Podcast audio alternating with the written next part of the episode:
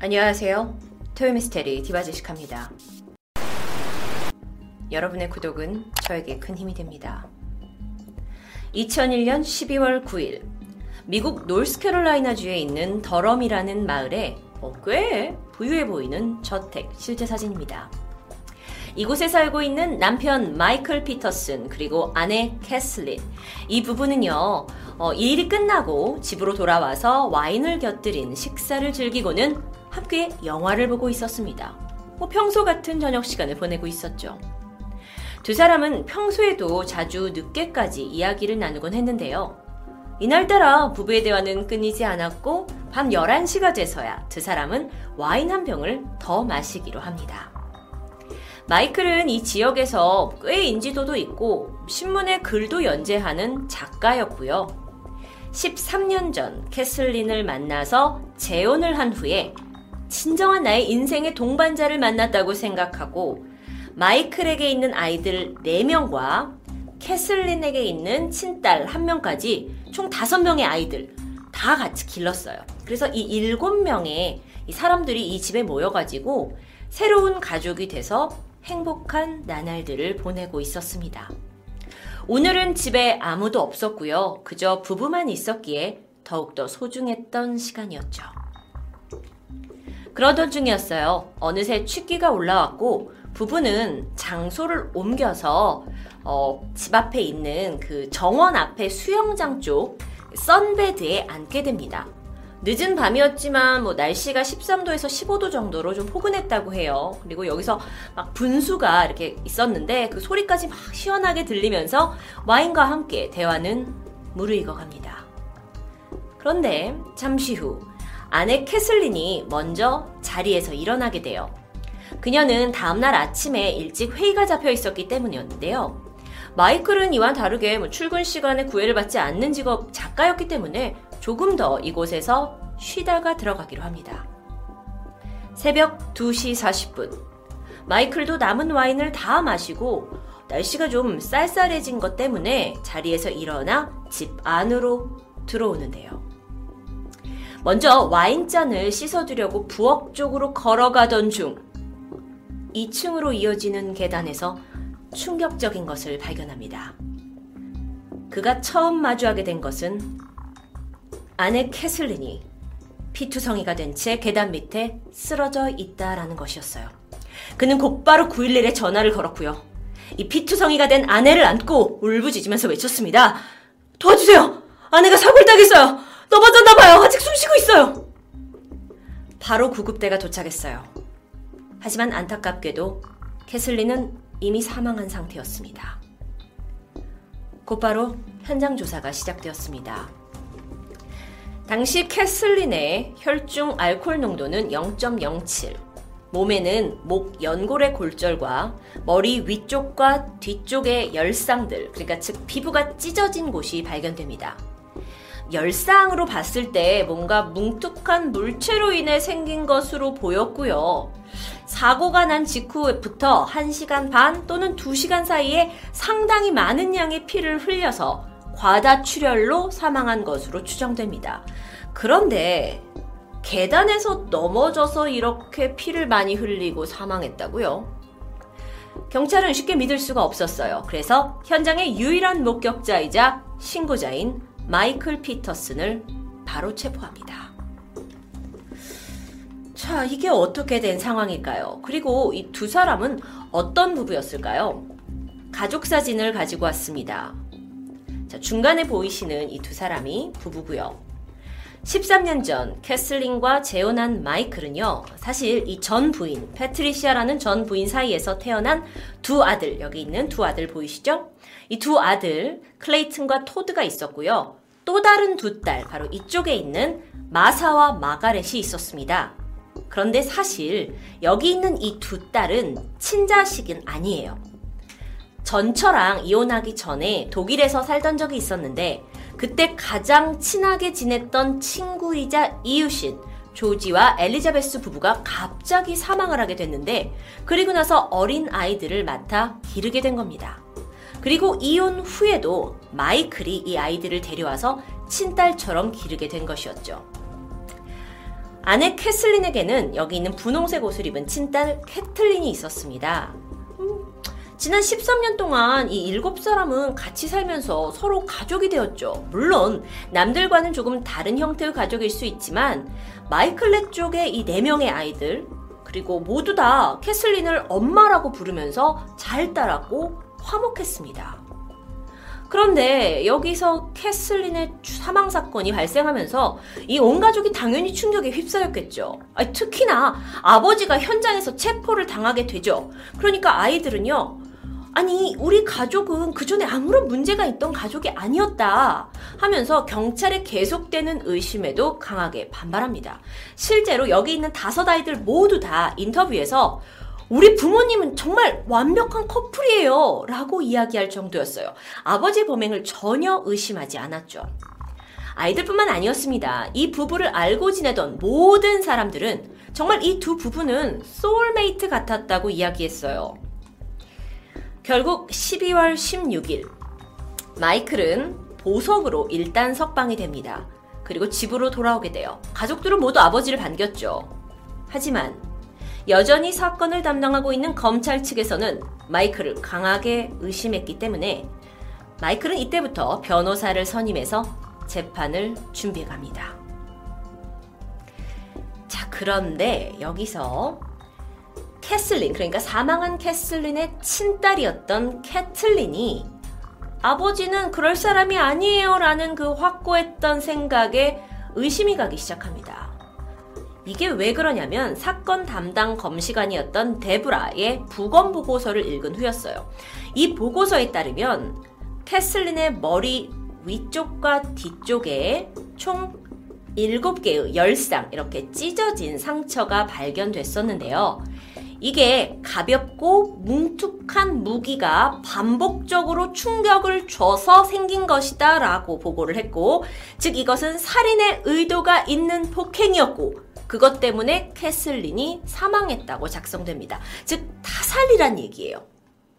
그런데 이것뿐만이 아니었어요. 자, 이 결과 이제 부검 이후에 수사국 요원 디버라는 사람이 있습니다. 이 디버가 혈액 패턴을 분석한 보고서를 제출하게 돼요. 그런데 그가 음 이제 사건 현장에 이게 그 피가 이렇게 막 흐트러진 상태인데요. 이거하고 그리고 또 당시 마이클의 옷에 묻어 있었던 혈흔을 분석한 결과 이건 계단에서 넘어지거나 부딪혀서 발생한 혈흔이 아니다.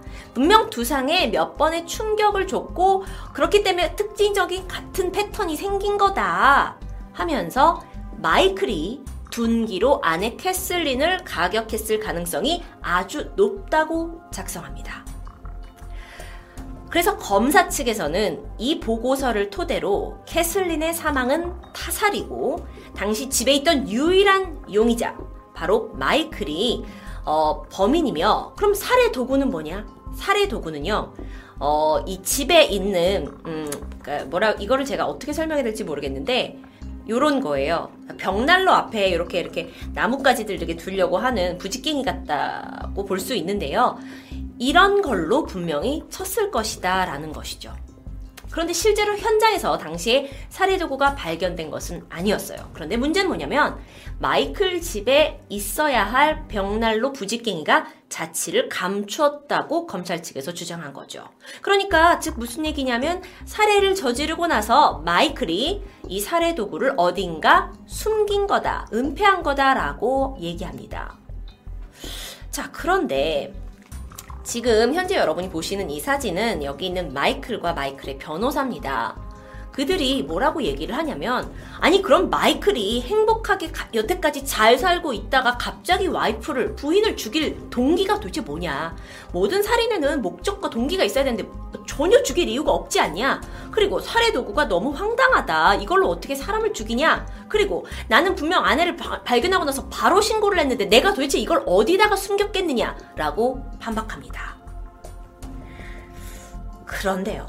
경찰의 두 번째 집안 수색에서 발견된 사실은 이런 의심을 확신으로 바꾸게 됩니다. 어, 일단 이 마이클이요. 군에 복무하던 시절에 어, 차 사고를 내서 불명예스럽게 제대를 하게 된 사실이 밝혀져요. 그런데 그는 주위에다가 부상으로 인해서 전역했다고 거짓말을 하고 다녔던 거죠. 음, 그러니까 겸, 검찰은 이렇게 생각해요. 아, 이가, 그가 늘 진실했던 사람은 아니구나라는 생각이 듭니다. 근데 사실 그 정도 거짓말은 할 수 있었겠다 생각이 드는데, 사실 여기서 가장 쟁점이 되었던 건 마이클의 컴퓨터에서 다량의 남성 누드 사진이 발견되었고요. 몇 명의 남성들과 주고받은 외설적인 이메일들이 발견되었기 때문이에요. 즉, 여기서 밝혀지는 게 뭐였냐? 마이클은 양성애자였어요. 얼마 전까지도 몇 명의 약간 젊은 남성들과 만나서 성관계를 가진 것이 드러납니다. 그리고 마이클도 이를 시인하게 돼요. 아니, 그러면 여태까지 아내, 캐슬린이 자신의 soulmate라면서 어, 막 이렇게 가정에 충실한 어떤 아버지의 모습을로만 알고 있었는데 완전 새로운 모습이었죠. 그래서 수사팀에서는 이 발견으로 인해 캐슬린이 그러니까 혼외 관계, 그러니까 결혼을 한 사람 외의 사람과 관계를 맺고 게다가 양성애자였다라는 것을 알게 되면서 둘 간의 싸움이 있었고 그렇다면 살해 동기가 충분하지 않느냐라고 주장합니다. 그런데 이때 마이클이 뭐라고 얘기를 하냐면 내 아내는 이미 내가 양성애자인 것을 알고 있었을 것이다 라고 애매모호하게 주장을 합니다. 그러니까 자신이 대놓고 나는 양성애자요라고 말하진 않았지만 그것에 대한 농담을 아내와 자주 주고받았다는 것이죠. 이 사건은요, 당시 아내를 살인한 작가라는 타이틀로 이미 언론에서 시끄럽게 보도가 되고 있었는데, 이 사건이 터지고 나서 이제 그가 양성애자다, 혼외 관계를 맺었다라는 사실 때문에 각종 뉴스와 신문 기사에서 마이클의 이중 life라는 이름으로 초점을 맞췄고 정말 스캔들이 크게 일어났죠. 그러다 보니 마이클은 그 누구에게도 고운 눈길을 받을 수가 없었습니다. 그런데요. 마이클에 대한 의혹은 이게 끝이 아니었습니다. 마이클의 인생에서 계단에서 사망한 여성이 한 명 더 있었던 겁니다. 기억하시죠? 그의 딸 마사와 마가렛. 독일에서 친구 부부가 사망을 한 후에 맡아서 기르게 된 아이들입니다. 당시에 바로 옆집에 살았던 이 두 아이의 엄마 엘리자베스는요. 1985년 독일에 있는 자택에서 사망한 채 발견되었는데요. 그녀 또한 계단에서 죽은 채 발견되었고 엘리자베스가 그날 가장 마지막으로 만났던 사람은 마이클이었던 겁니다. 그런데 당시에 독일 경찰에서는 음, 그녀가 뇌출혈로 인한 실족사라고 판명을 했어요. 문제가 없는 거죠. 타살이 아니니까요. 그렇지만 미국 검찰이 봤을 때는 이게 1985년에 있었던 이 계단 사건과 현재 벌어진 캐슬린 사건이 너무도 유사했고 어, 게다가 독일 보고서에는 이 엘리자베스의 사망 현장에 피가 거의 없었다라고 되어 있어요. 그런데 이 집 가정부였던 사람은 다음날 이 집에 와보니까 계단에 완전 흩뿌려진 그 엄청난 피 때문에 내가 다 그걸 닦았다라고 엇갈린 진술이 나오게 됩니다. 그러니까 의심할 수밖에 없죠.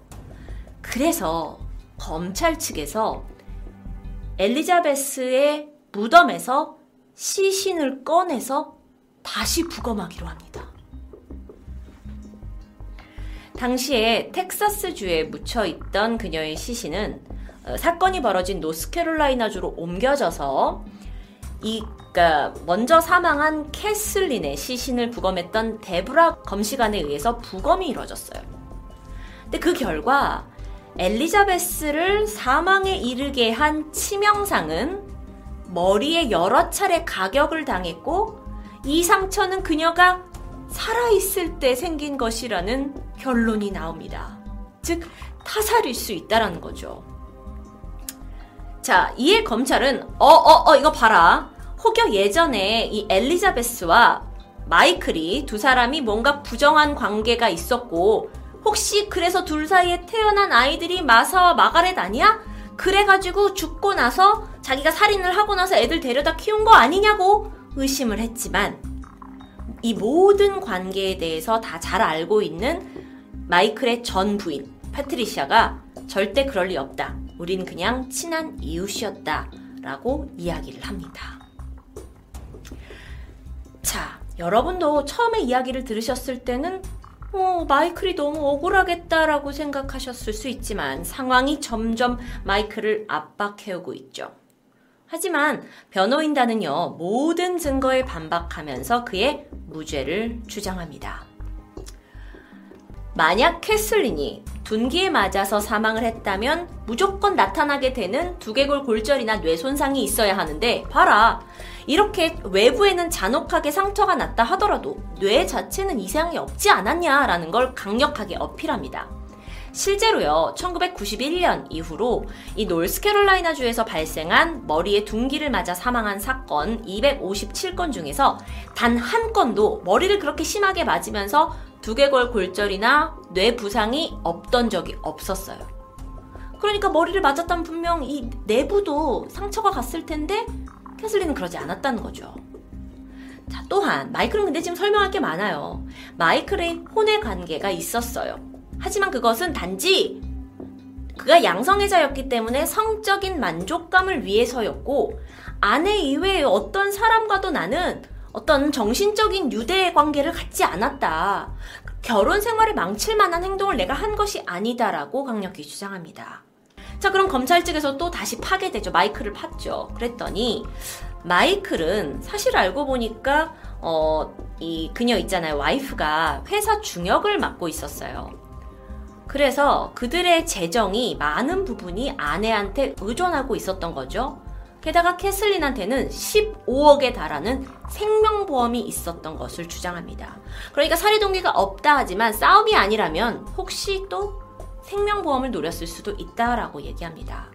그러다가 이제 캐슬린이 해고당할 위기에 처했는데 이때 마이클이 어 뭐야? 그러면 우리 앞으로 어떻게 살아? 막 이렇게 두려워하던 중에 자신의 성적 취향에 대해서 아내가 알게 되고 그걸 큰 다툼을 했고 이것을 빌미로 살인을 하게 되었다면서 유죄를 확신합니다.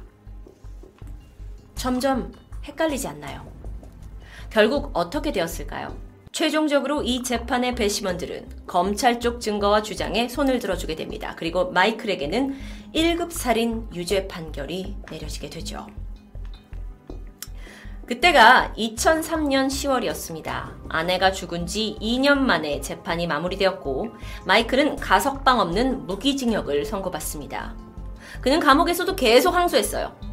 난 죽이지 않았다. 하지만 모두 패소했고요.